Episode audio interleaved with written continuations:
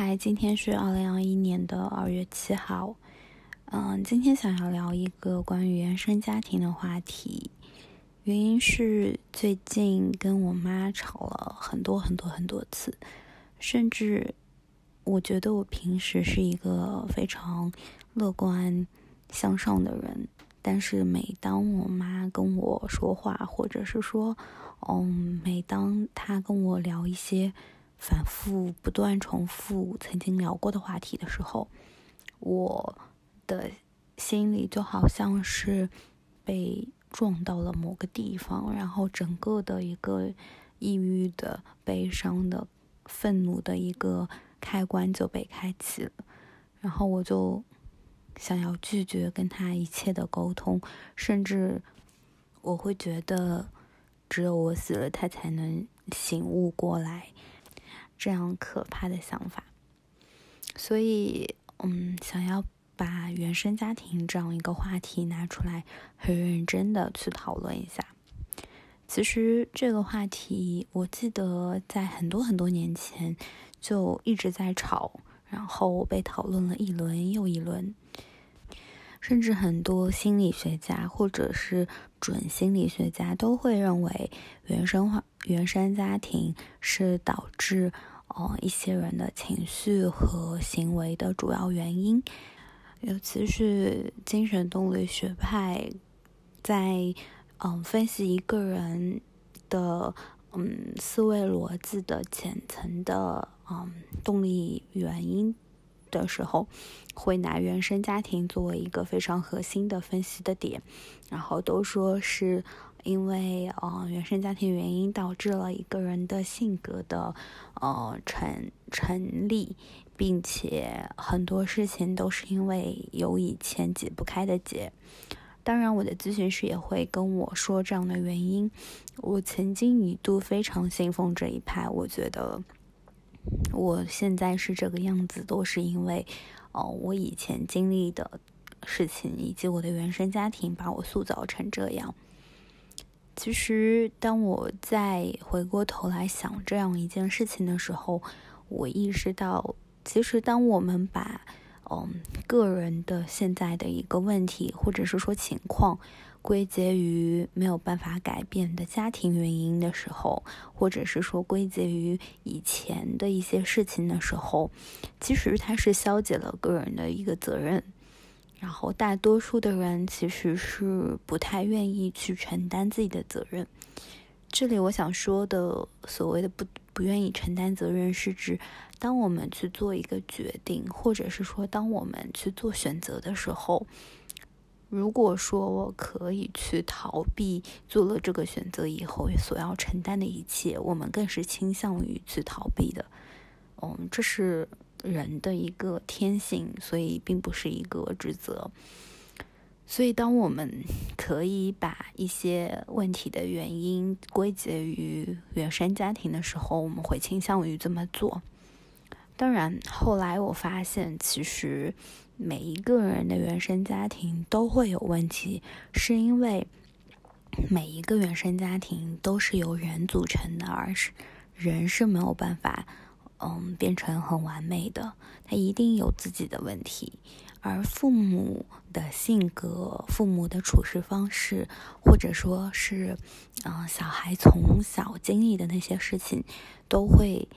给他建立一套他自己的一个人生观，或者是说建立一套他自己的思维的逻辑体系。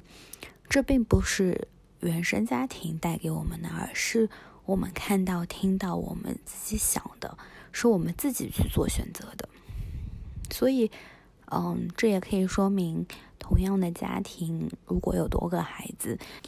他们最后变成的样子是完全不同的。其实，我认为原生家庭确实是会有影响的，因为一个思想或者是说三观不是很健全，或者是说，嗯，有跟。主流的思维不太一样的家庭，或者是说，嗯，变故会相对更多一点的家庭，嗯，一定会对孩子的造成的心理创伤，或者是说，嗯，对他性格上造成的影响，确实会比较多。但是我仍然坚定的相信，只要越早发现问题，我们其实是可以改变现状的。而这个发现的人，大概率不会是自己的父母，而是必须是自己。嗯，其实说到发现现状和改变现状，我更愿意相信的是，我们改变的并不是自己的原生家庭，而是我们自己本身。就是大多数的事情，我都更愿意去倾向于相信，只有当我们自己意识到了它是个问题，并且自己有非常强烈的原动力去改变它的时候，它才会真正的被改变。而当外力或者是说其他的动因迫使我们去做一些努力尝试，或者是说做改变的时候，其实我们的内心如果说是不愿意去改变它或者调整它，那么结果很有可能是不会变的。嗯，举一个例子吧，就是在我和我妈几十年的抗争中。我一直觉得我妈妈没有办法理理解我，同样的，我也没有办法理解她的一些行为。直到今年年初，我一直一直是非常坚持的，觉得他的很多思想、他的很多行为都是可以改正、可以改善。他可以过得比现在更好，或者是说他有很多事情他明明可以做，但是他有各种的理由他没有做，却把这样没有做的原因和结果全都归罪于我，这是让我很不能接受，也会让我暴怒的点。但是直到后来，我发现他将近六十岁的年龄，你再让他去改变，或者让他学习，或者让他。哪怕是调整一点点，对于他来说是一个非常难接受的事情。那与其改变他，不如改变我自己。对于我们之间大大小小的问题，大到我们应该嗯在哪里生活，应该买哪里的房子，过怎怎么样的生活，未来怎么规划；小到嗯他是否进我房间的时候会敲门。或者是说，嗯，是不是会去非要决定我每一餐吃什么、吃多少，以及嗯，我几点睡觉、几点洗澡？就是像这些事情，为什么他会来替我做主？当我去真的去思考这样一件事情的时候，我意识到，是因为他每一次之前替我去做决定的时候，我都。默认了，或者是说最终都屈服于他了，我内心是非常不愿意的。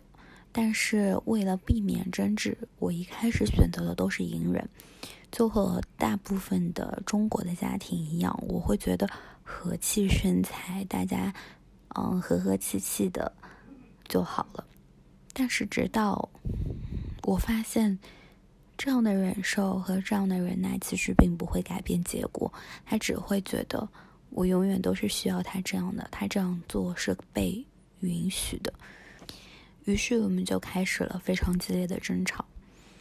对于我妈来说，她非常坚定的只有一句话：“我生你养你，我有什么不可以？”而对于我来说，我觉得我是一个健全的人，我有自己的选择，所以我开始跟他。争执说：“那我现在自己为什么不能做这样的决定？”对于妈妈来说，她的思维真的非常的固执，她就觉得她这样做是好的、对的。这个时候就开始思考，说：与其让自己每一次都陷入绝望当中，觉得甚至活下去都没有意义，这么严重的情况，那么我能做的到底是什么？我能放弃的是什么？我能坚持的是什么？那对于嗯，在哪里生活，或者是说对于未来嗯，房子买在哪里这样的情问题，其实我并不是很在意。只要我不让自己陷入我一定要通过房产得到投资收益，而把它仅看作为一个嗯正常的一个。啊，未来的一个生活方向的选择的时候，或者说是啊呃，当做一份让父母开心的礼物，仅仅仅如此的时候，我觉得我并不会在意它。那这就不是我的问题，或者是说，这其实对我来说不是一个，嗯，必须要去跟他争执的话题。那么在这件事情上，我可以让步。但是对于他对于我个人空间的尊重，对于他喜欢不敲门就进我房间，喜欢不经过我同意就理我的东西，或者是说对于他喜欢按照他自己的设想去要求我怎么生活，我觉得这是影响到我个人的一个生活情况，或者是说影响我嗯过得快不快乐了。那么这就是一个非常要。坚定的自己的底线，对于他每一次碰触我这些问题，我都会非常严肃的跟他说明我自己的想法和我自己的一个嗯嗯坚持的底线。在这样有进有退、有有有松口，然后有坚持的一个嗯不同的应对下，其实我觉得。我妈会更加的，嗯，理解我哪些事情是非常看重的，哪些事情是可以让步的。那我相信，对她来说，她也会去，嗯，意识到，就是，嗯，不要去侵犯我所坚持的东西。嗯，当然，这只是。当我们两个必须绑在一起做一个共生的关系存在的时候，嗯，所要面临的一种嗯委曲求全的解决方案，我更倾向于的，或者是说更建议的一个解决方案是离开和摆脱自己的原生家庭，这样才能真正的成长。因为当你离开和摆脱了原生家庭以后，你做的所有的决定，你做的所有的事情。你都得自己去承担这样的后果，而不是未来有一天会说啊，是因为我的原生家庭导致了我会这么想，或者是说我会这么决定，或者是说啊，在我跟我爸妈的争执之下，我让步才做了这样的决定。